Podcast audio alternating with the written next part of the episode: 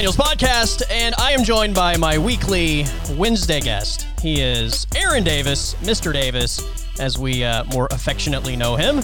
Aaron Davis, what's happening? Not much, just uh, counting. God. Look, I'm gonna be honest with you. I think I'm at the point where this heat is like affecting my mental state because it's just like I, it's so hot. Like I want to go out and like do photography, but I like the uh so obviously we got two cars, right? I told my car last year at a Jetta, I told her whatever. So I told Rosie, I was like, well, I bought the last new car, so y- this new one is yours. And so she drives the new car, nice car, all that stuff. And I took her old car, and like three months into driving her old car, the AC breaks. Oh this no! was last year. So oh no! yeah.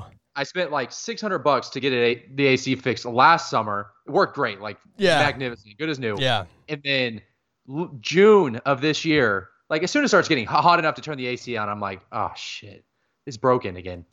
So Ugh. I'm driving around with no AC. It's like 105 degrees outside. And like I want to go do pictures. I want to go like drive to Lawton and go to the Wichita Mountains and like Yeah. all that stuff. But I'm like, I just can't. Like, it's not worth it Yeah, that's for it rough. to drive four hours in this heat. And like, man, I'm just ready. I'm ready for like it's cooling down a little bit. Like this week's been in the 90s and like it's been pretty nice compared to like the last month when it's been like 105 every day. But damn, like I got to mow today, and I'm like, uh, Yeah, gotta Yeah. work up the. uh dude, Yeah, I, I- I love mowing. That's actually like So I. I feel like that, that's my favorite part of the week is the two hour period of time that usually takes place on either a Friday afternoon or a Saturday early morning or not late morning where I just either put in like a podcast or like listen to music and just like have this like period of time where it's just like me doing my thing and and I also get a lot of gratification seeing the rows of grass being cut. Oh, yeah. It's so satisfying to me. So I I enjoy mowing too. I just like don't enjoy mowing when it's 105 degrees outside. But I guess really those Yeah. are the only times you mow throughout the years when it's really hot. right. But yeah, I agree. There's something really gratifying about like just watching it like row by row just come together and look so much nicer. Yes. I gotta pick up dog turds though out of my Oh, backyard. yeah. So like that's a big uh like Yeah. that'll deter me for like a week. Just yeah, like having to go do that. But yeah, it's I'm ready for some fall weather. I'm ready for like No, no. I yes. keep I I I love blue skies and green grass and green trees and I, I like during this time of year I'm outside as much as I can be. I don't care how hot it gets. I am all in on being outside. And we had that period of time like a month ago where it literally rained every day for like a month or more. And I like I, I have not had my fill of like nice hot weather yet. Nah, man. Give me Ugh. give me like a cloudy 55 degree Sunday with just like 10 hours of NFL football and like I'm like I'm set. Like that is if I died, that's what my heaven would be. Would be a cloudy 55 degree weather day where I've got my windows open Nice. and I've, I'm watching like yeah, like that's that's a perfect day. Give me hell, give me a foot of snow and like 10 degrees. No, no, that's the worst. No, uh, I could I could layer up. I could put 10 jackets on, go outside and be fine. If I go outside and it's 105, like I, there's nothing I can do other than just sweat all of the liquid out of my body. Yeah. Over, Ugh. man. I, I give me all the sunshine and hot weather that, that I can get. I, I dude, I don't like when it gets to the point that like the sky's gray every day and the ground is brown and it just ugh, it's so depressing. I'm all in it. so Dude, depressing. If give me a closet full of flannel shirts and fly me to Seattle, and I, I'm I'll be as happy as I You're gonna be. thrive. Yeah. right? Yeah. Yeah, I was about to call you a live a better pansy life. for not wanting to to get outside, but then you talked about having to drive to Lawton with no AC, and that does sound like hell on earth. I, I don't know that I, would dude, be I drive willing to put up every with that. day. Every day I work, I drive like three hours a day, no AC, Oh, and it's just and like I like I want to listen to my podcast or music or whatever to like kind of like get me distracted from how hot it is. yeah, But I can't hear it unless I roll the windows up like a good amount. yeah, that's. So it's I mean I'm bitching, but like I'm gonna go outside and mow today and like all Yeah. that stuff. But like I just can't like commit to driving there you go. to where I need to go to do the things I want to do right now my days off. But it is what it is. Very nice. Very nice. Well, uh, big announcements on social media today. We, uh, Aaron, we finally can, uh, or at least I can finally give a launch date. I so I made the announcement last week. I'm joining the Blitz. Um, it's been like I've literally just had hundreds of questions. Like, who are your co-hosts, when is the launch date, all that, and there's been a lot of stuff that's been up in the air. So like realistically, I couldn't answer it until uh, like a couple days ago when they were like, okay, I think we've uh, we're all set, like making things official, and uh, all the announcements were made today. So uh, starting next Tuesday, September seventh, from I'll be on from three to six. Um, I'm going to be on for an hour uh, from three to four with Jeremy Poplin, which is going to be a ton of fun. And then from four to six will be my show with John Holcomb and uh, Dusty Dvorak, Dvorak is going to be a contributor. Uh, so that's going to be four to six Monday through Friday. So I uh, I cannot wait. Um, Matt Hubbard is going to be the producer, and uh, there you go. So that that should answer I think everybody's questions uh, all at once. So. Very nice. Finally, Exciting. launch date, and uh, finally can reveal information, or not even reveal. Finally, can just pass on the information that I've been given. So yeah, perfect time to break down OU's uh, road game on Saturday. Road game in Norman, Oklahoma. Yeah. Man, that th- this is probably going to be the biggest road crowd that the Sooners play in front of all year. probably. That and like I was thinking about it, the funny thing too is it's like it's probably going to be the biggest revenue that Tulane brings in all season. I mean, it definitely will be. I mean, there's no way they're going to get a bigger ticket gate than you know this game Saturday. So, in a situation obviously sucks, which I don't know how much. uh of uh, Ida you coverage you watch, but that was pretty. Yeah. It was pretty insane. So uh, yeah, situations kind of suck, but I mean, I'm, I do not think anybody here is complaining about getting an extra. Uh, you know, I mean, how many games can you watch on the road in Norman? Right. Yeah. So yeah. Um, what what do you think? I don't know the answer to this, but what do you think is the relationship as far as what the fan base is like between the Tulane fans and the LSU fans? Because a lot of people regard LSU fans as the worst fan base in college football. Uh, I mean, are there Tulane fans? That see, that's kind of that's kind of where I was at with that. I mean, I, look, Tulane's kind of like one of those schools like Texas State, where like you go to school there and like you got nothing better to do. You're a student, you get some free tickets, you go to the football game, you cheer, whatever game's over, and you go home and you watch LSU, and you actually like that's the game right. that you're invested in. Right. Like Texas State, like they're going to the games at 11 and then coming home and watching UT or A&M or, or whatever at 6 o'clock. And like that's the game that they're invested in. So I think you just kind of support it like it's an alma mater thing. But if you didn't go to school there, then like, do you really care about Tulane football? Uh, I imagine it would be 99% OU fans with like 10 Tulane fans, probably parents at the uh, yeah. at Gaylord. And yeah, it is what it is. I mean, Tulane has some cool fan gear, I think, though. Oh, look, they've got a great field. Their turf with the alt, like the I don't know if you're, you've seen their turf their field, but it's like alternating like shades of green. and it looks really cool. I'm a big fan of it. I don't know that I have. Oh yeah, yeah, yeah. I have. Yes. Yeah, yeah. That nice is that is a cool field. Checkered in zones. Better, yeah, yeah, it's way better than playing in this friggin' Superdome like yeah. they used to. I will say also about Tulane, really cool nickname, really bad logo. Yeah, their logo is terrible. They used to have the, the old logo with just the T in the wave. Yeah, was so much better. Way better. This like cartoonish wave with this like like pointing his fist at somebody like they they did him wrong. It looks like a mid '90s NBA logo. It's pretty terrible. It looks like it looks like a logo from Madden 2004 when you create a team. Yes. Like just a generic yeah. logo that would be on a video game. But good color scheme. Good like Green Wave's a good name, especially considering yeah. their location. Good color scheme. But yeah, the uh, the cartoon logo, not the greatest. Yeah, not great. Did uh I'm trying to remember, was there like a smiling face on the uh the rocket from the old like mid nineties Rockets cartoony uniforms? Yes, there was a face on it. Oh, that's that's right. So bad.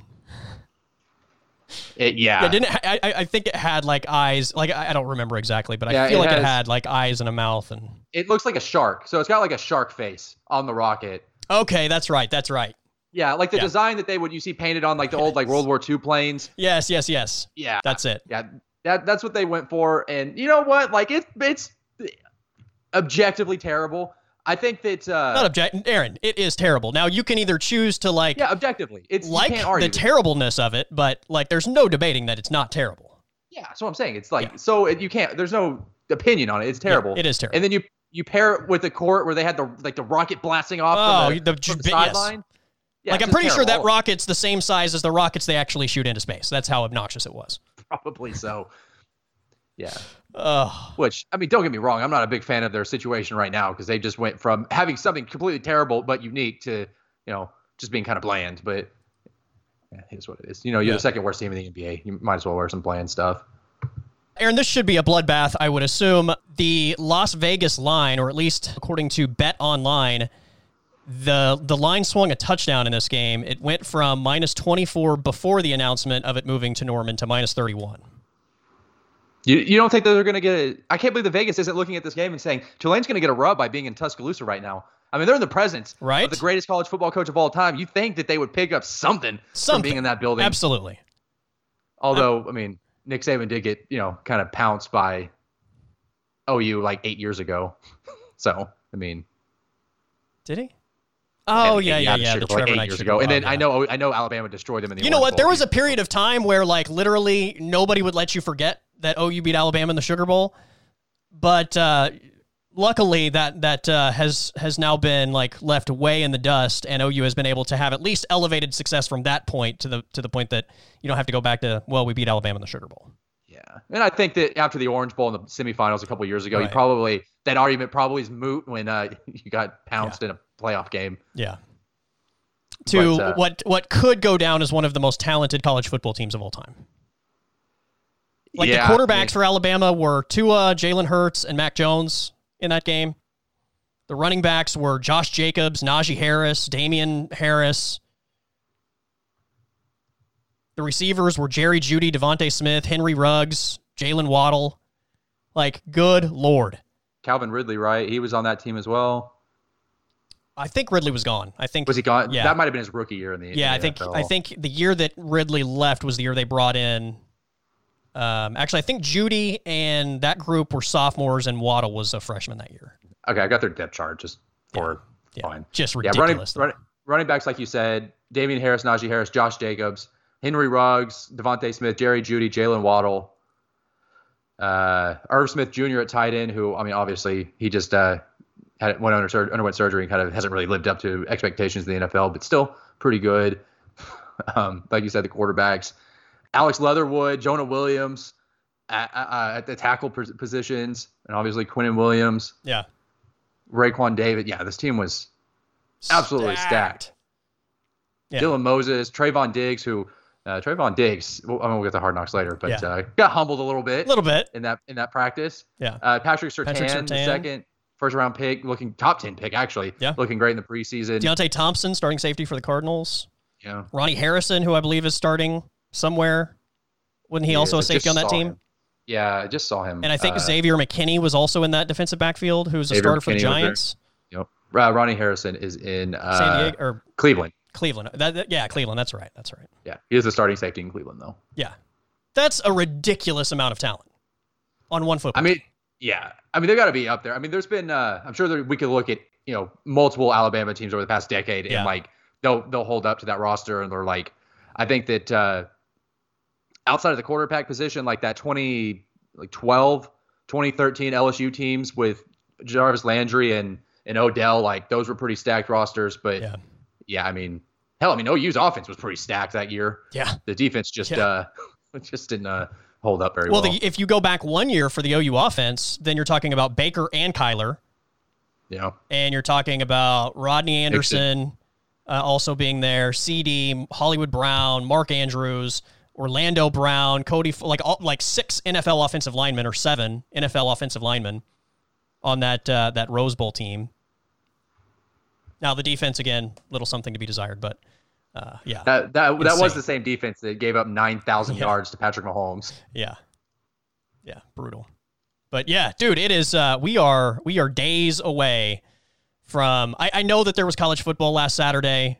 Uh it was it, it felt a lot like preseason NFL football to be honest with you. But Ohio State plays tomorrow. So we have a top five team in college football playing on national television Thursday night. And the then conference game too. Yeah, yeah, conference game. I mean, for what that's worth, Big Ten football. But I mean, PJ Fleck. I mean, his yeah, obviously maybe, maybe he'll have a trick up his sleeve for the Buckeyes, who are breaking in a new quarterback, and then uh, then Saturday, obviously, like I, Saturday is going to be bananas. Yeah. Oh, I mean, even Friday, North Carolina, Virginia Tech on Friday. Oh, that's right. Yeah, that's right. And I feel bad for PJ Fleck because two years ago, I mean, that dude, he probably should have left. Because I mean, he, he was one of the hottest commodities in college Yeah. football, and he stays. And I don't think that uh, I don't think he's viewed quite the same right now. It just but yeah, depends what he was offered, though, because uh, you know, like you could look at Nebraska maybe as a as an upgrade, but is it? So I mean, not right now. Knowing what Yeah. we know now, no. Yeah, I mean that's fair, but yeah, Saturday the slate of games is insane. I'm gonna be uh, might get to work like 3 a.m. so I can get home earlier. yeah, I'm I'm going to have like six screens going. It's gonna be it's just gonna be stupid. I mean, hell, Alabama Miami's a 2:30 game. Yeah. Like that, like. I, I, I, I don't know. How do you feel about the neutral site games on opening week? I personally hate neutral site games, but Yeah, I'm not a fan of them, uh, but I don't know. I mean, if that's the only way we can get good matchups in week one, then I guess I would rather have a neutral site good matchup than like Oklahoma Tulane. for sure. So- but I mean, there's, I mean, there's other possibility. Uh, yeah, I Yeah. guess. I guess te- big teams just don't really play home and homes that much anymore. No. I guess it's easier to just schedule and like split the ticket revenue one time on a neutral site. Or they than- do, but they schedule it so far out that it's like, who knows if that's actually going to take place? I mean, the you, you might be in the same conference by the time those those things come together, or one of you might not even be in FBS school by the time those things come together. It's Yeah. it's crazy. Is there a what game? What one game are you most excited about? Is it the Duke's Mayo Classic? I I well, I didn't even know that that was a thing. So That's Georgia Clemson apparently. okay, okay. The, uh, well, I, I was Mayo about to say Georgia Clemson, but uh, yeah, I, I didn't know that that's that was the sponsorship. I mean, But look, like if, if, if. Duke's Mayo wants to send me a check, I will uh, I will absolutely promote the hell out of the Duke's Mayo. Look, nothing, nothing says college classic. football like a top five matchup week one in the Mayo Classic. Yeah. So my let's see, my second year in Stillwater covering Oklahoma State at Triple Play Sports Radio, we Oklahoma State that year opened with Mississippi State, and Dak Prescott was was uh, at Mississippi State then, and it was in uh, it was in Houston at Reliant, and uh, that was a really cool atmosphere.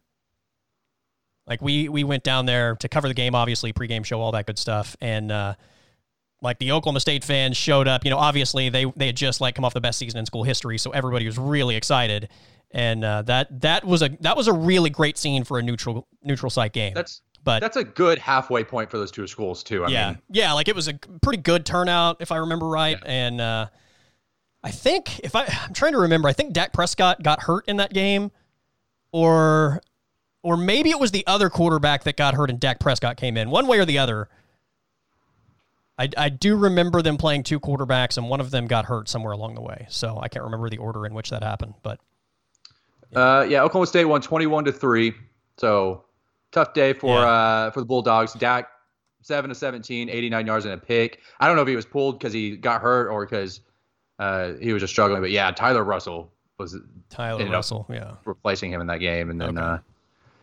Yeah, J.W. Walsh, 18 of 27 for 135 yards. Just a classic Gundy offense. Yeah. J.W. Walsh also had 125 yards rushing Yeah. though. So He- yeah. Big game for J.W. Walsh. I, that was the uh, let the J.W. Walsh era of Oklahoma State football begin game. how'd that turn out? How short lived. Lots of uh, lots of injuries, lots of quarterback controversies. I mean, there was like a there was like a four year period where it just kind of felt like that position was a rotating Did- door. Did J.W. end up getting replaced by Mason Rudolph, or was there somebody in between? So J.W. Walsh was involved in like the Wes Lunt was there for part Clint of that. Clint Chelf was there for part of that. Uh, Daxx Garman, I think, was in that time period. I mean, there were there were it, it just seemed like there were a bunch of quarterbacks that were uh, getting opportunities because of injuries and all kinds of stuff. So yeah, Very cool. Yeah, I'm uh it's- mean, we, we talked about it a couple weeks ago, or maybe last week. Just this opening week, though, like this has to be up there with one of the best week one slates in a, in a while. Because usually week one in college football is a pretty big. I mean, I don't want to say a huge dud, but like you're maybe getting like two really interesting matchups, and obviously like the Big Ten opening with conference play changes things a little bit because you're getting like I think I think Indiana Iowa is going to be a lot of fun. I, I really want to see if Michael Penix can like build off of what he did last year. just call it Big Ten game fun, by the way. Well, I mean, it's just um, like matchup wise. Okay, like okay. watching the game, it might turn out a little, probably will turn out a little bit different. But like, Yeah, I like Michael Penix. I think he's a fun player to watch. Iowa should be good this year. Obviously, I think they have like a tight end that's really good, which is saying. I mean, that's not saying anything. They always have a tight end that's really good. I just can't remember his name. But uh, obviously, you can talk about Clemson, Georgia. I'm interested in Texas, Louisiana. Like I we talked, I said it last week. Like that might be that's a game I could see Texas dropping, and especially with uh, Sarkisian like really bearing his quarterbacks over the past like few weeks. Yeah, not really. Uh, hopes aren't really high for me as far as uh, Sarkisian have a bunch of success year one, and then uh, Alabama, Miami should be fun. The, well, the, the, the Texas game's a big deal though because they're either going to look great and everybody's going to say they're back and all of a sudden like they're going to be contenders to win the Big 12 or they're going to be in a dogfight and you know regardless of the outcome it's one of those here we go again this Texas team's going to struggle with everybody on their schedule and they stink and like that's like one of those universities where everything is a massive overreaction. Well yeah, from everybody, like yeah, from everybody nationally as well, yeah. yeah. Yeah. Yeah. Right.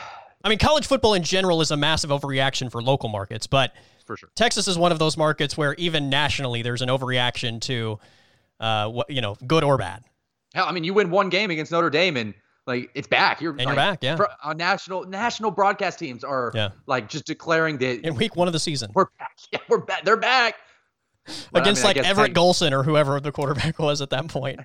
I guess technically, like Texas was kind of writing their checks to an extent, yeah. so probably a little biased, maybe Good subconsciously, Lord. but yeah, Miami, Alabama, Miami on the radar. I mean, Alabama's favored by 20 in that game, but Miami is. Uh, I've seen people like kind of have them like as dark horse playoff candidates. Yeah. This year, obviously, D'Eriq King has to come back and like beat top shelf D'Eriq King, but I mean, ACC is that the same? Be, is that the same Miami team that OSU just beat up on in the uh, bowl game last year?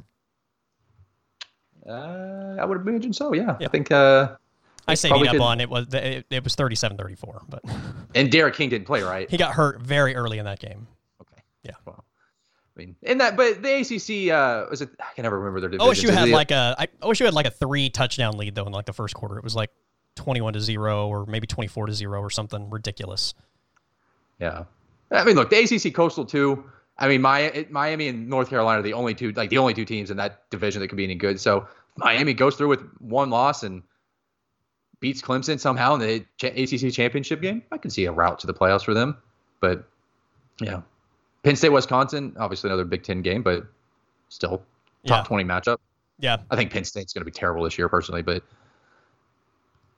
Yeah, we'll see. I mean, look, they, that's one of those schools that's always going to have talent. So you get a couple difference makers in the right spot, and, you know, it, it could. Uh, it could turn into I, a top 10 product, but Right. I shouldn't say terrible. I mean, they're not going to be yeah. like two and ten, but I could see them being six and six. Alabama is so brilliant with the way that they schedule. Like they're smarter than everybody else because what they do is they they schedule like a top twenty five university that's not necessarily like like I don't think there's a genuine threat for Miami to beat Alabama unless Alabama just plays god awful football. Yeah, so like yeah, maybe Bryce Young is like he's just not ready or something. Right. Like yeah, that. he throws like a couple pick sixes or something, then maybe it's a game. But what they do is they they Miami is a team that has tradition. They've won national titles. They're a top 25 team entering this season, so there's a little bit of buzz about them, but they're not on the same level as Alabama. So Alabama will go beat that team in week number one, and then literally ride that wave of they beat Miami in week number one, and everybody will view them as the best team in college football from week one until they prove us wrong.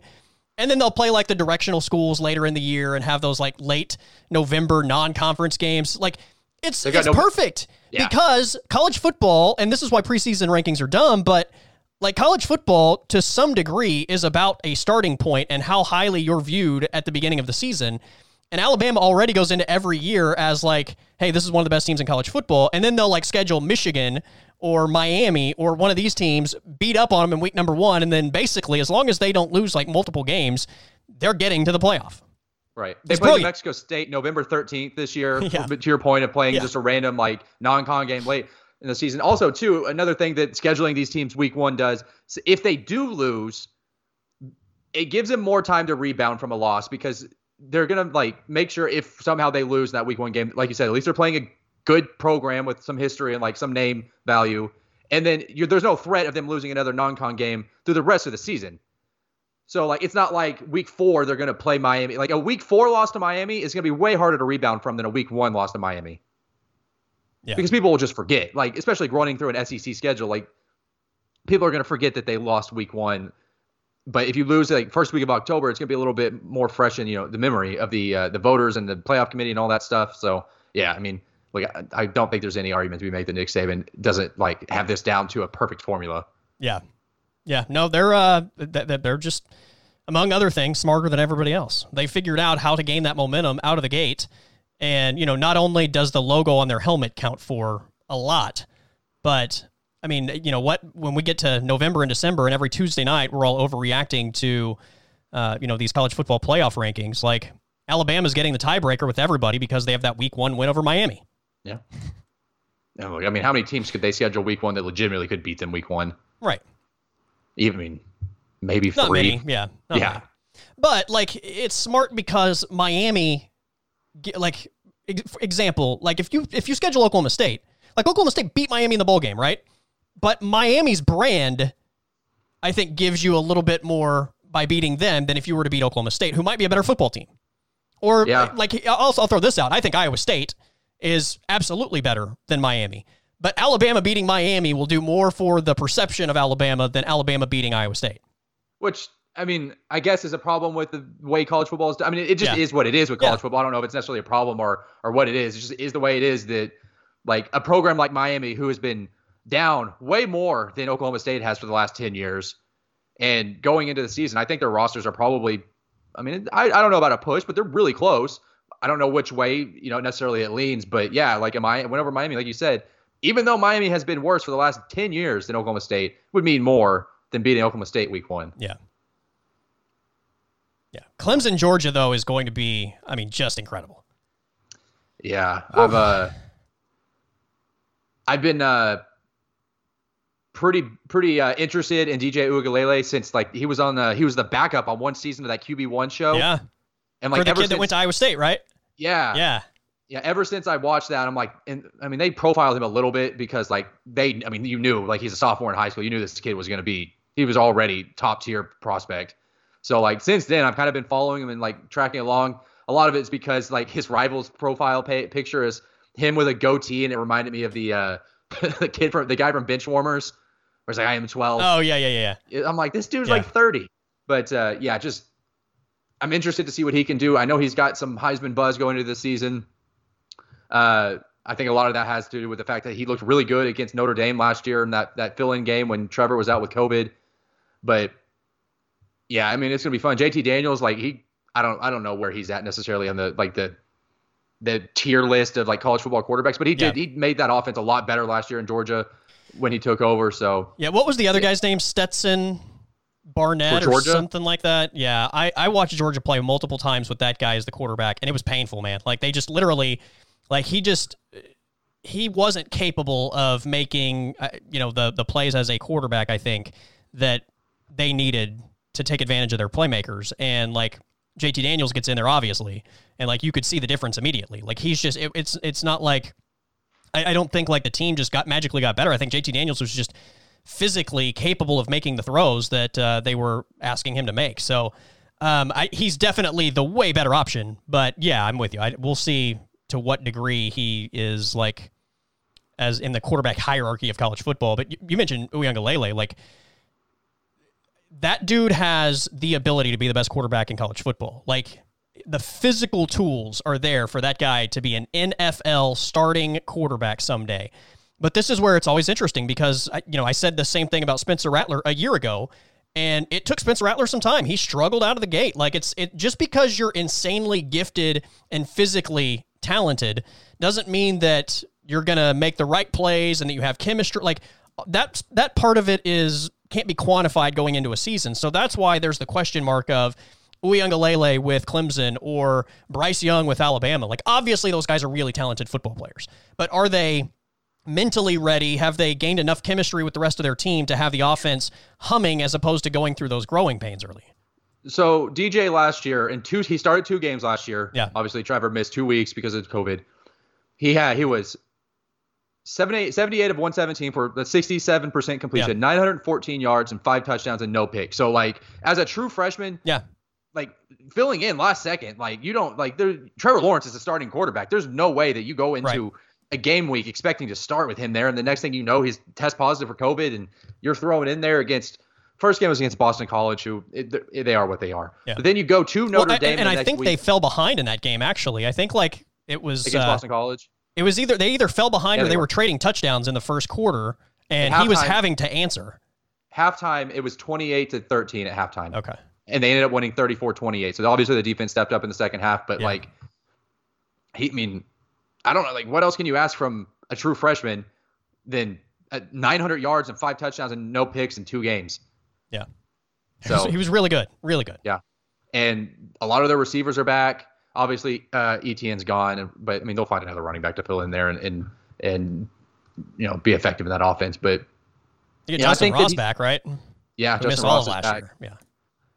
I I think they're. I mean, I, I do. I agree. I think he's set up for success, and like he kind of flashes. I mean, he doesn't kind of. He really flashes when you watch him. Like he looks Yeah. like a dude that could be really good. Um, yeah, Lyn-J Dixon probably going to be like the starting running back for Clemson. I don't know if they're going to do a committee thing or what they're going to do, but yeah, um, it should be. I mean, there's no reason Clemson won't be in the playoffs again this year if he plays. You know, comparable. If he plays like he did last year as a true freshman, you would think they're going to roll through the ACC. Well, yeah, as long as he doesn't like he just can't lose them games. If he's turning the ball over, I mean, this goes back to Spencer Rattler a year ago. Like when Spencer Rattler was turning the ball over, Oklahoma lost a couple games. But if he doesn't turn the ball over, they're good enough everywhere else that they should beat everybody in the ACC. Absolutely. And then, you know, if he obviously progresses the same way that Spencer Rattler did a year ago, then look out.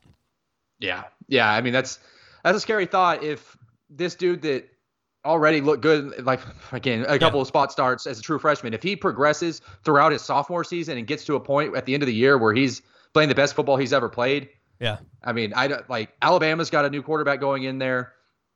Um, I think OU is a big threat, and there's a lot of people that have been picking OU to win the national title this year, or at least get to the national championship Yeah. game. But like outside of like of the contender programs in college football, there's a I mean, there's a decent chunk of them that are coming into this year with new quarterbacks.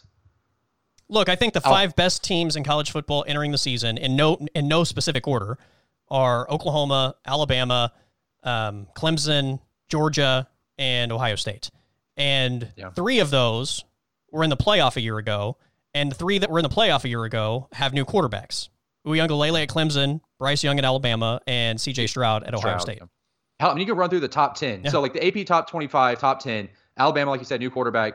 Oklahoma, Spencer Rattler. Clemson, new quarterback. Ohio State, new quarterback. Georgia, JT Daniels. But Texas A&M, new quarterback. Brock Purdy at Iowa State.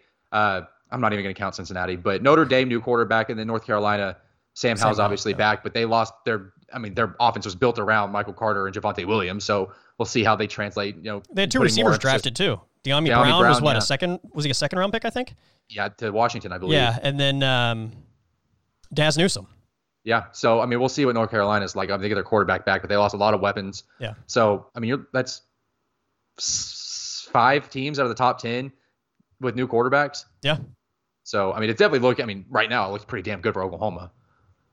Yeah, I, I think that they're in a great spot. Like the reason I've been saying championship or bust for the Sooners this entire offseason, not because I think like you have to win a championship or like fire the entire coaching staff, but like the ingredients are there to go win it. You're good on offense. You have a returning quarterback. You're good on defense. You return the majority of those guys. Your defensive line specifically looks like it's going to be dominant again. And, you know, when you look at them compared to the other top tier teams in college football, at the most important position on the football field, you arguably have the best quarterback in college football. And the three other massive powers in college football right now, in Ohio State, Clemson, and Alabama, are all breaking in a new guy. Now, again, those guys are incredibly talented. But that doesn't mean there isn't going to be growing pains. But, you know, maybe, maybe none of those guys have any issue whatsoever. I don't know the answer to that. But to just automatically say that those guys aren't going to have growing pains is is not true. I mean, that, that absolutely could happen. Is is this well? And two in college football, like growing pains could cost you one game, and that's a whole difference in you making it to the playoffs. Right. Is one game, one loss, where you're, where you're just can make a few mistakes. But uh, is this the first OU team in your mind since the playoffs in the playoff era where you look at their team and say it's national championship or bust? Yes. It's not even close, right? I mean, maybe even like the, the defense has just been so far behind Yeah. every year.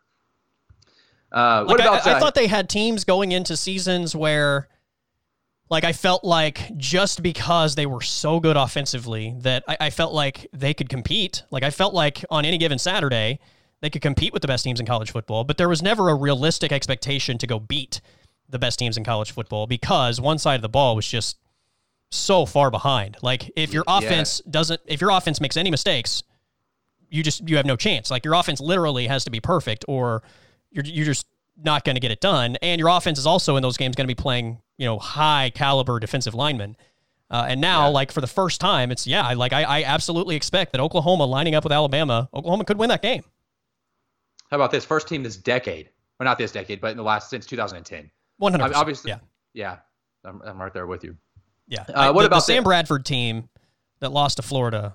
08. Was that 08? Yeah. Yeah. And then I think he was hurt the next year, right? Yep. In the Yep. opener. Yeah, the, but uh, yeah, I mean, th- that was the last time where going into the year, I was like, Oklahoma is a national championship caliber team. Yeah. And then a lot of OU fans will say, well, if they had DeMarco Murray, they would have won. But I think that's, uh, well, well, I guess that's an argument for the Fishes. But uh, all right, how about this? Here's a question for you. Which team that didn't make the playoffs last year, outside of Oklahoma, obviously, do you think has the best chance to get back into the playoffs or appear in the playoffs for the first time? Oh, that's a good question. I've heard a lot of good things. I've heard several people kind of getting on the Oregon train. Um, I'm not there. I, I thought they lost some really good talent to the NFL. I think a lot of that just has to do with they're so far ahead of the rest of the conference. That's probably true. Nobody in the Big Ten does much for me. Nobody in the ACC does much for me. Football, um, college football's fun, man. Yeah, it's. I think LSU could get back. Mm. As, as like a not. I don't think they're going to win the SEC, but maybe like as like that second one loss team, like how Alabama got in a couple Yeah. years ago when Georgia won the conference. yeah. If I mean Myles Brennan looked pretty good towards the end of last year. I mean he's they've at least got a returning quarterback, and you know the rest of their roster is pretty damn good. Yeah, I, I- think I would say Georgia for me.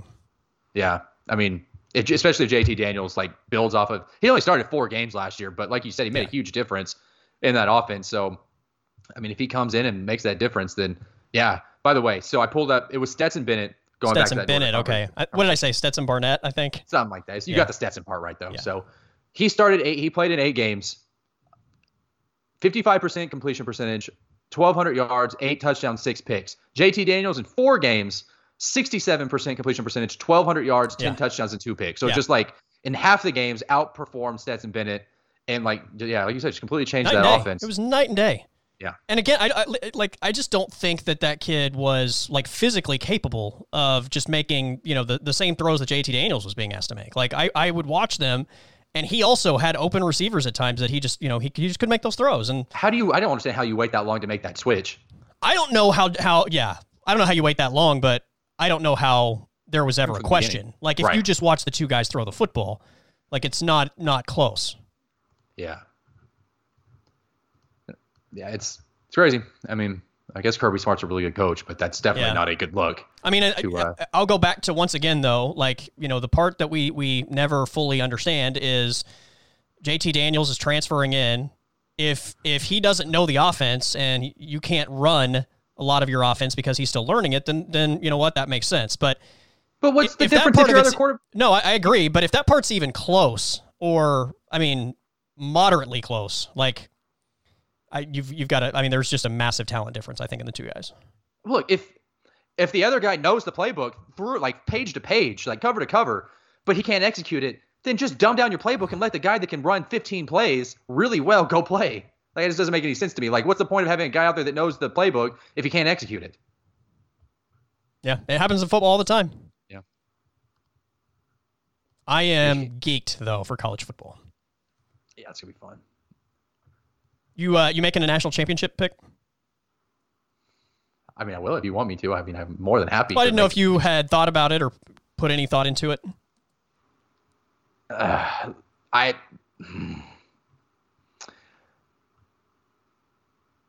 I, I, I don't want to say Oklahoma because like I just don't like I don't want to be the I don't want to be like on the jinx train.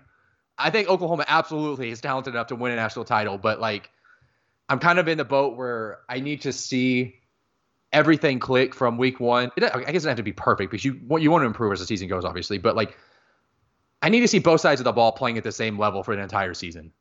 And last year, it was kind of flip flop for for the first time in a long time in Norman. It was flip flop where the defense was outperforming the offense, and I just need to see those two sides of the ball playing complementary football and like playing at that same level. If they do that for 11 out of the 12 games of the regular season, then I absolutely believe they can win a national title. But just go right now. If I had to put my money out on a team, I'm probably leaning Clemson. Oh, okay.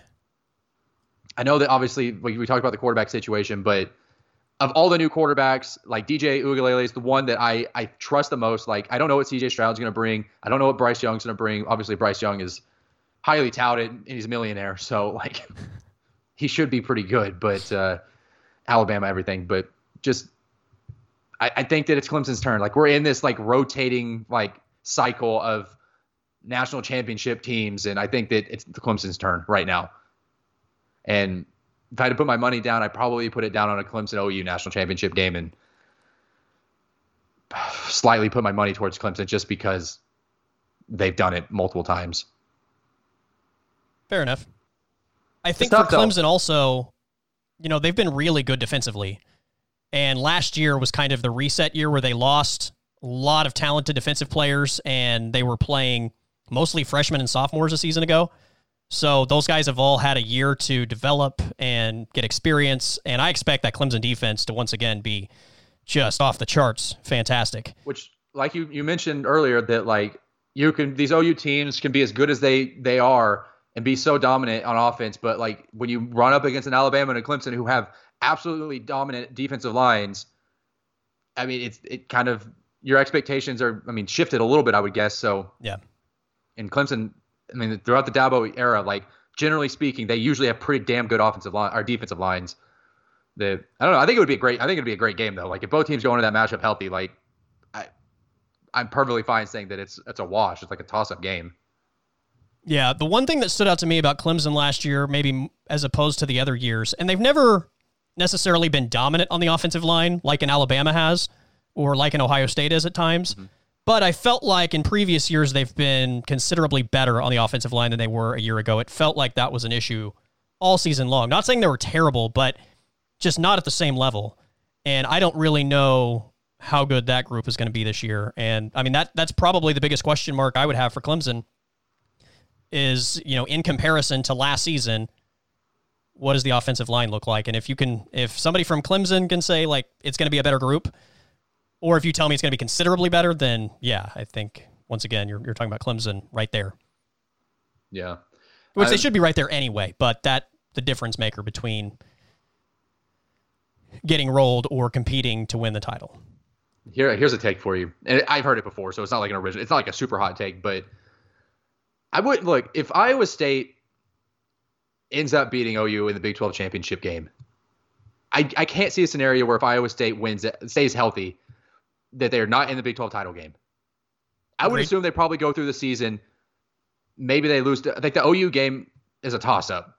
I mean, not not. I mean, OU is a little bit better, obviously, but like, I I can't say for sure that I like one team over the other in that matchup. So if Iowa State gets to that title game with one loss, whether they beat OU or lose to OU, I like. I think they're good enough to get in the playoffs. I don't know if they would because of that name brand, but I think that I think Iowa State is a, like. I mean, they're really good. I mean, they're bringing everybody back they're a great coach. Like there's no reason that if they stay healthy that they can't be in that that top four conversation for the full entire season. Yeah. I mean, honestly, I think the Big 12 champ, whether it's Oklahoma or Iowa State. Now, if it's somebody else, if somebody else surprises us, then we're probably having a different conversation. But yes, I think Iowa State and Oklahoma are going to be good enough that the winner of that Big 12 title game, I mean, that might be like a playoff semifinal type scenario. Yeah. I mean, Unless and, you get like at, undefeated Alabama, one loss Georgia, undefeated Clemson, undefeated Ohio State. Like in that scenario, maybe we're having having the conversation about what does the resume look like. But I mean, last year, if if Iowa State doesn't just no show that opening game against Louisiana, we're I mean that Big Twelve title game, it's legitimately like a play in game. Well, I guess Oklahoma wasn't there, but Oklahoma for Iowa State, it, yeah, if Iowa State beats Louisiana last year, that Big 12 championship game for them is a, a win and you're in situation. Because I mean, up to that point, they'd only lost by three points to Oklahoma State outside of the Louisiana game in Week One. Like they right, they really rolled through the Big 12 last year, and just I mean, obviously OU was just at another level by the end of the season. So yeah, didn't work out for them. But to bring back that entire team, I mean, you're talking about arguably the best tight end in the country, arguably the best running back in the country, a really good quarterback with a lot of experience and a great coach and a good defense. Like they're they absolutely, unless they just completely crap the bed, should be in that conversation for one of the four best teams all year.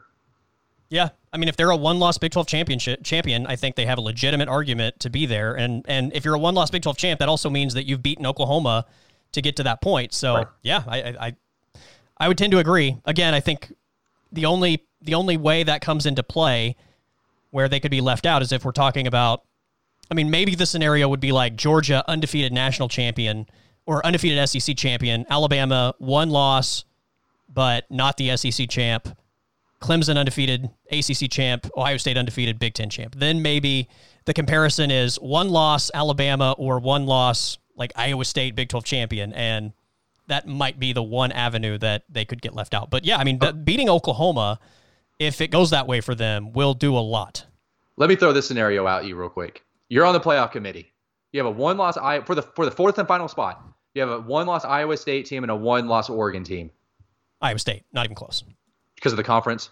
Just because the Oklahoma the Oklahoma factor is that The like, Oklahoma factor, the yeah, because big- you're going to have to get through Oklahoma, who everybody anticipates to be one of the best teams in college football to get to that point. Whereas, what is the resistance for Oregon? Washington, I guess. I guess. Yeah. Maybe USC. I mean, the USC's. I mean, some people are pretty high on them this year, but like they haven't done anything in 15 years. They have some. They have some nice players, but yeah, I, I don't think they're a top Yeah. ten team. I love though how we're having this conversation, and we have at no point even mentioned the number six team as a possibility of being even in the conversation of making the playoffs. Yeah, Not we don't even need to like, mention their name, do we? Yeah. No, absolutely Yeah, not. They're okay. not going to make Fair it. enough. Fair enough. They're going to lose three games. They're going to finish at like 18 and go into next season as a top eight team. Yeah. All right, Hard Knocks episode four last night. I booted this thing up, Aaron, around I think it was close to twelve thirty last night. Wrapped it up just before two o'clock. So it was a late watch for me. What'd you think? Uh, first off, I don't know if you can see my background behind me, but uh, I Jones. decided to make it a the background uh, of my hero. He is now my idol, and uh, I tr- view him as an American hero because he gets Whataburger five times a week, and uh, that is that is a man that I look up to and respect, and s- honestly somehow like cannot fathom in my brain how he's alive if he's eating fast food as much as he is. But Well, if he in fact loves Whataburger that much and eats it five times a week, my question is, why is there not Whataburger inside of AT&T Stadium? And secondly, I think he's done all of us Dallas Cowboy fans a massive injustice because look, when is answer this question, when is Whataburger best? well, okay, for the first, okay, I guess the right answer is late at night. Yes. But the but there is no wrong answer to that. You've question. gone out, you've had that that's also a correct answer. I will I will grant you that. But a lot of people love Whataburger when you've gone out, you've had a good time, you've had some drinks, and you're getting Whataburger as like the soak some of that up and and head back home. Like the fact that Jerry hasn't offered that to Dallas Cowboy fans who have to watch that product and then leave the building probably mostly inebriated to deal with the ups and downs and the wild swings of emotion that is involved in being a Dallas Cowboy fan. Like for you to not also have that, like, here's your complimentary Whataburger to soak up what you just watched. A little upset. Come on, Jerry. Why has this happened to this point? Um, but yeah, between his uh, McGriddle with Yeah. the added salt and all, yeah, he's my hero. Uh, by the way, I, I expected this to be the last episode just because they don't have any games left. So I was like, oh, this is the last week. But they saved the cuts for next week, which I was kind of butthurt about because like, I wanted to just see it in the episode because I wasn't going to be able to wait a week and not Google it. Aaron, So- I purposefully all day yesterday avoided looking at who Dallas cut and who made the 53 because I wanted to watch it on Hard Knocks last night. I didn't want to have any of the surprises spoiled because I thought I, I, I'm with you. I thought it was going to be the last episode and I thought we were going to get it all in the episode. So I avoided all of it yesterday. Have you looked since then? I have not. Okay, then I won't spoil it for you. Um, look, man, my okay. So I, my, biggest takeaway, and it's not even a big takeaway, I don't think, because I don't know how many people are really thinking about it, but Ben DiNucci is he might be a good dude off the field, but he is I do not he's hard to like, man. Like that dude is just like how I don't know how if he's gonna make the roster. I don't think he should, obviously, based on the way he played this preseason. But it doesn't seem like he's like mentally like strong enough to be a quarterback in the NFL. Like the dude just is totally down and like makes excuses, and it's just not a good look, man. Well, Hard Knocks aside, if you've watched any of the Dallas Cowboy preseason games, he's way down the list in terms of options sure. at that position. I, I Garrett Gil- I would take Garrett Gilbert a million times out of a million before Ben DiNucci. And I think, you know, Cooper Rush, I don't know, like I know Dallas likes him. He's fine. It, he's a better option than Ben DiNucci though. And then well, I, there was rumors today, like again, I've, I've tried to avoid most of the Dallas Cowboy news. There's no way I'm going to avoid it till next week. So uh, if you need to tell me, you can. But there's news today that, that the Cowboys are interested in uh, Will Grier, who was cut by the Panthers. Okay, so I won't I won't ruin any cuts, but they did sign Will Grier. That became official. Okay. I, I, I just googled a second ago. Let me double check. But yeah, I believe that it was official. Uh, yeah, Cowboys claimed Will Grier off waivers okay. two hours ago. Which I mean, he he looked pretty good in preseason. Like he had a I don't remember which game it was, but he he, he went off in one of the uh, the Panthers preseason games. But I mean, he's got to be a better option than what they have in that in that quarterback room behind Dak Prescott. I would take Will Grier over any of the others. Sight right. unseen yeah, it's I mean, West Virginia kid, Big Twelve guy, right? Yeah. Jerry loves Big Twelve guys.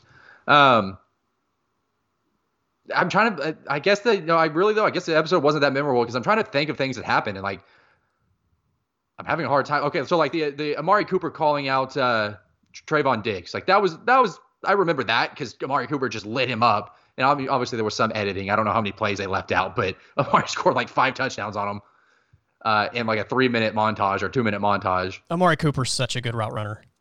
Oh yeah, I mean, there's, I, I mean, sh- I mean, shout out to Trevon Diggs for thinking he was going to shut down Amari Cooper. I love the confidence. Like, yeah, like how many, how, like top tier cornerbacks, like maybe Jalen Ramsey and like Marlon Humphreys, like you got to go up to the top, top of the tier, like all pro caliber cornerbacks to even like be in the conversation of guys that can run step for step with Amari Cooper's route running. Right.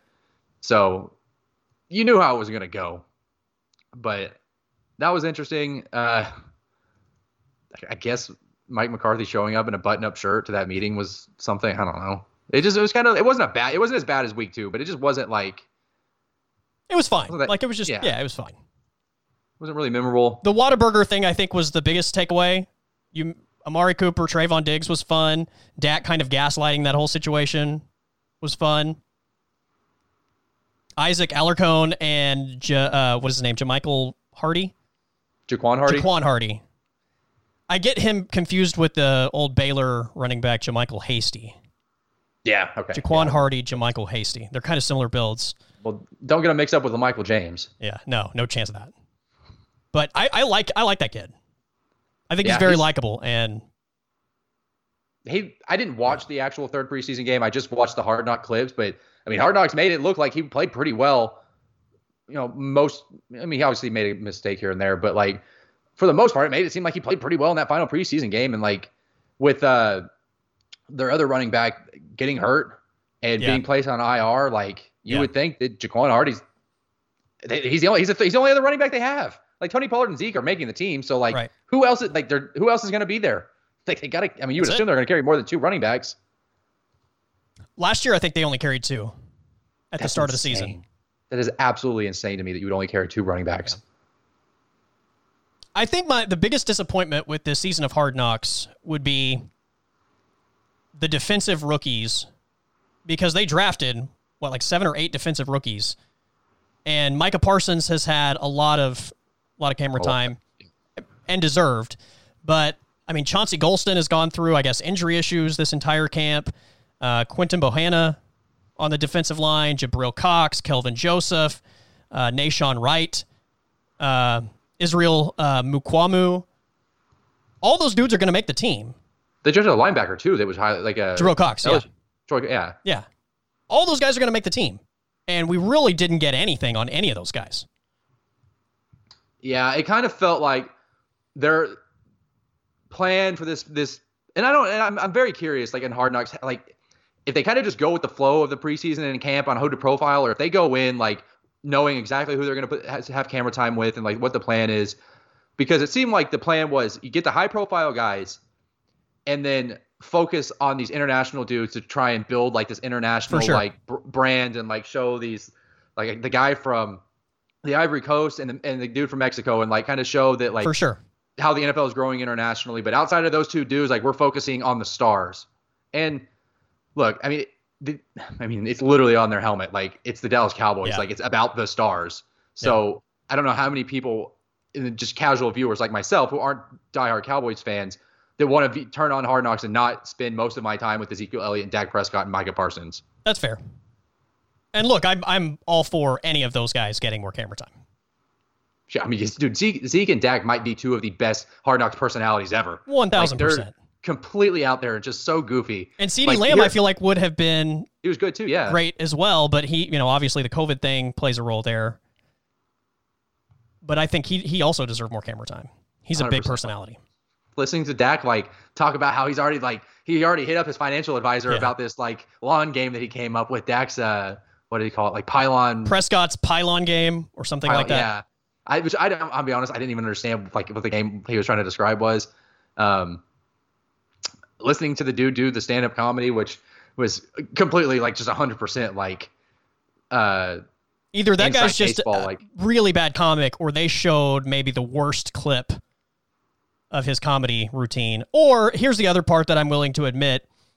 It's probably a lot funnier to the guys in that room because it's somewhat of an inside, inside joke. So yeah yeah, you're doing an impression of a coach that nobody outside of that room knows what he right. sounds like. So yeah, it works on them, I guess. Yeah. But yeah, that was it was a tough scene, but you know, good for him. Get up there and tell some jokes to his to his teammates. But yeah, it really just I'm it really wasn't a super memorable episode. I mean, it was cool to see uh the tackle uh get named a captain, which Alarcon. Alarcon, I think which he's, I, I mean, he's a guard. Left, guard. Yeah, he's a, he's like a, I think he plays left guard. Left guard, yeah.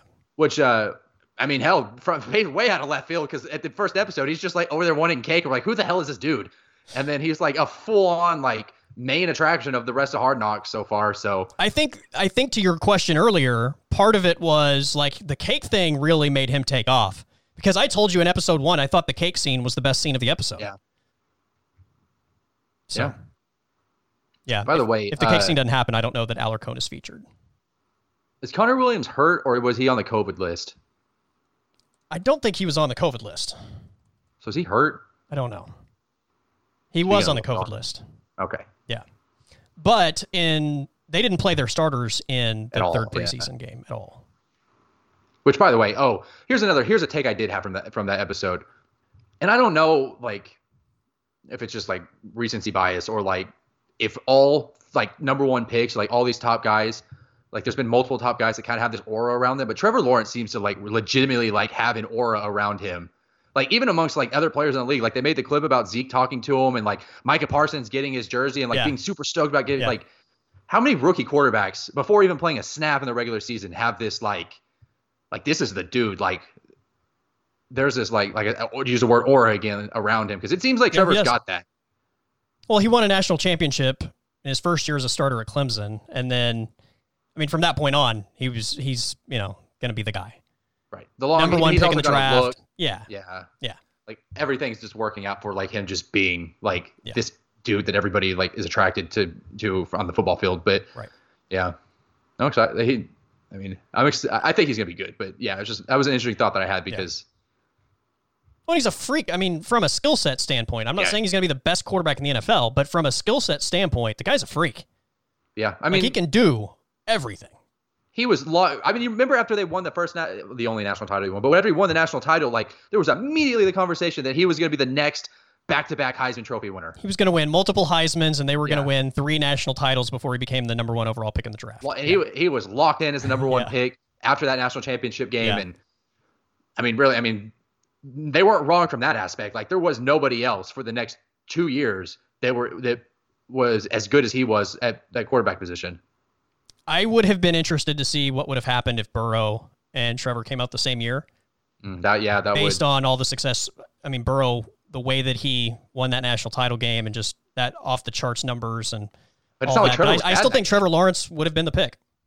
Yeah, I think I think that's a like a really like close call. I think it's uh, yeah. like that's as close you get to a wash as I think because yeah. like I I watched those two, especially in college. You watch them and like there really wasn't a big separator. I mean, it's not like Trevor played bad in that national title game against LSU. Yeah. But yeah, I think just skill set wise, I think you'd probably slightly into Trevor Lawrence in that comparison between the two. So, yeah. I mean, that would have been an easy one, too, though. Like, yeah.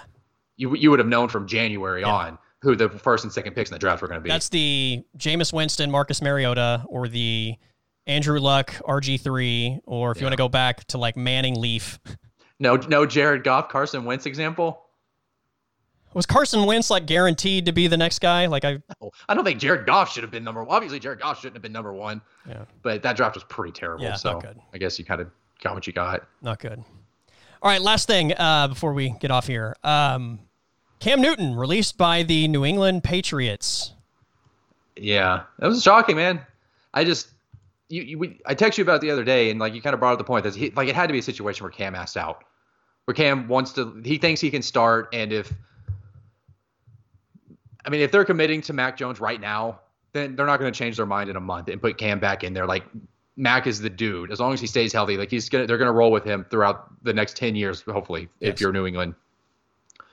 So it makes sense to ask for him to ask out because on paper, like it doesn't make sense to think that Jarrett Stidham is a better backup than Cam Newton for New England. So Cam ask out, and I, I've like I thought about it for a while. Like there's maybe two teams that he could go to and legitimately be a starting quarterback week one for, or week two. Like even if you want to give him an extra week to get in the offense, a week two. Yeah, Like I don't know how many teams would take him on their roster right now and start him over who they have. You mentioned Indianapolis, and like that's a good call. Like Carson Wentz, I don't think Carson Wentz is any better than than Cam is right now. And Cam could probably just play sit for five weeks. Yeah, and it's a Carson coin Wentz will flip. get hurt.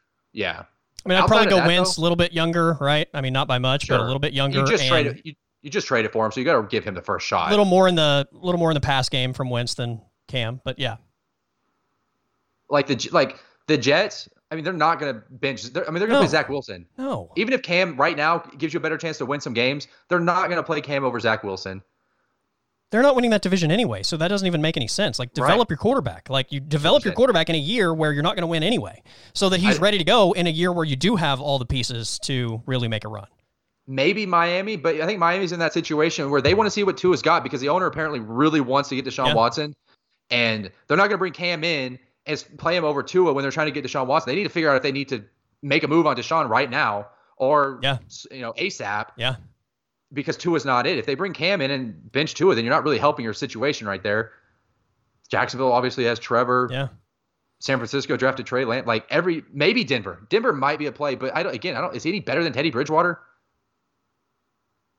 Eh. Right. There's no situation where he's going in and he's immediately better than what a team has.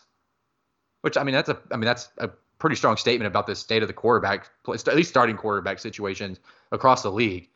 Well, the other thing you have to consider is what is the locker room presence like? Because I feel like throughout Cam Newton's NFL career, there have been conflicting thoughts on him as a teammate and a locker room guy. And especially if he's not your starting quarterback, if he's a distraction at all, or if he's, you know, in the in the Mac Jones situation, you know, it could be where they don't feel like he's helping Mac Jones, then why have him around? Yeah. Like you're not going to have your backup quarterback be a distraction. So, I don't think he lands anywhere, honestly. Like maybe in a month, like when injuries start Injuries, popping yeah. up, maybe somebody signs him. But right now, over the next two weeks, like to bring him in and like get him to try and get him to learn your system, like between now in the first game of the season, like I just, what's the point? Yeah, I would wait to see if there's an injury, and if you're a team like Dallas, for example, if, if Dak gets hurt again, and Cooper Rush is your other option, or whatever, or Will Grier, like we just talked about, like maybe then you start to consider Cam. But I'm like I'm running through again through every team, and I just can't. Colts for me would be the obvious one. Just again, and a lot of that is because of the injury situation. Well, yeah, but Jim Irsay thinks that Sam Ehlinger could be the next Tom Brady. Sam Ehlinger's hurt. Oh, well, there you go. Yeah, I, maybe the Giants, but in- that's the same situation where I think that they really want to figure out if Daniel Jones, like what what they're going to do with Daniel Jones, because I mean he's going to year three, and like he's had one like decent year and then one really bad year. So they, I'm sure that they want to figure out what's going on. And Dave Gettleman, like, I mean, if Daniel Jones sucks this year, then he could be out of his job. I don't know if he wants to bring in Cam and necessarily convolute that, but yeah, tough situation for Cam. I, if I was Cam, probably would have been better off just staying in New England for this year brutal. and trying to get on somewhere in the offseason next year. But who knows? Maybe maybe it was maybe it wasn't Cam's call. Maybe Belichick just didn't want him on the roster. I don't know. Did you see the story about the fake high school? Bishop ESPN Sycamore, yes. So okay, first off, just awesome. The whole story is just absolutely insane. And they fired their coach yesterday. How do you get fired from a job that doesn't exist? That's a thing. Bleacher Report reported that's their thing. They report it's in their name that Bishop Sycamore had fired their head coach from a fake job. Yeah, how do you fire somebody from something that doesn't exist? That's not real. I, I don't know. I don't know. They made a press release and like, uh, yeah. When this news was shared with me, what two days ago now, my immediate response was, "Why are people so shocked by this? ESPN hasn't fact checked in years." That's fair. That is true. That look, my, I'm just like my favorite thing about it is one IMG. They had to have known, right? They had to have known this wasn't a real school. Absolutely. And so, like, my favorite thing is like this Bishop Sycamore was full of like 26 year old like JUCO failures, yeah, and like IMG just slaughtered them. yeah.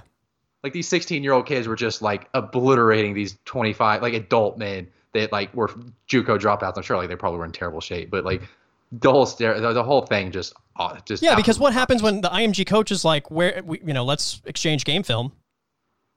Oh, we don't have any. We Sorry. don't have any. We've never played a football game. What? Yeah. Having a hard time looking up anything about your team, tendencies, you know, This is box like a- scores. This is like movie stuff though. This is Yeah. like, yeah. This is like remember the homeless guy that posed as a USC football player? No, I don't. You didn't hear that story? Okay, you got to go look it I- up. Okay, I'll look it up. I it may be one of those things where I just forgot about it and heard like knew about it at the time, but yeah, I don't remember. But Homeless guy this is just walked into one of the doors at the USC USC football facility and like goes in and just starts posing as a football player. Next thing you know, I guess he was in pads and on the practice field. this must have this had this was either during the Sarkisian era or the Pete Carroll area where the head coaches were a little too uh, inebriated to notice.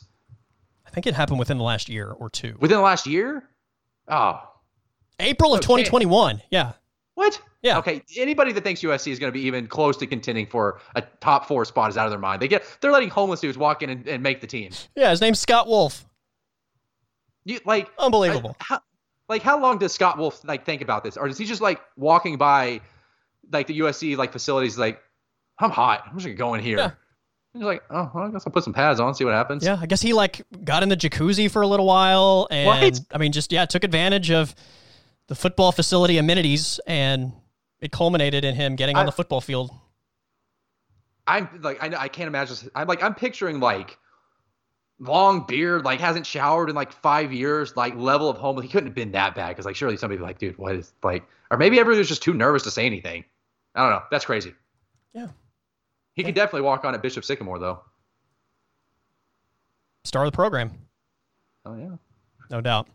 All right, my friend, I got to run. Uh, great stuff as always. It is football season, dude. It is game week. I cannot wait for this weekend. I Can't get here fast enough, man.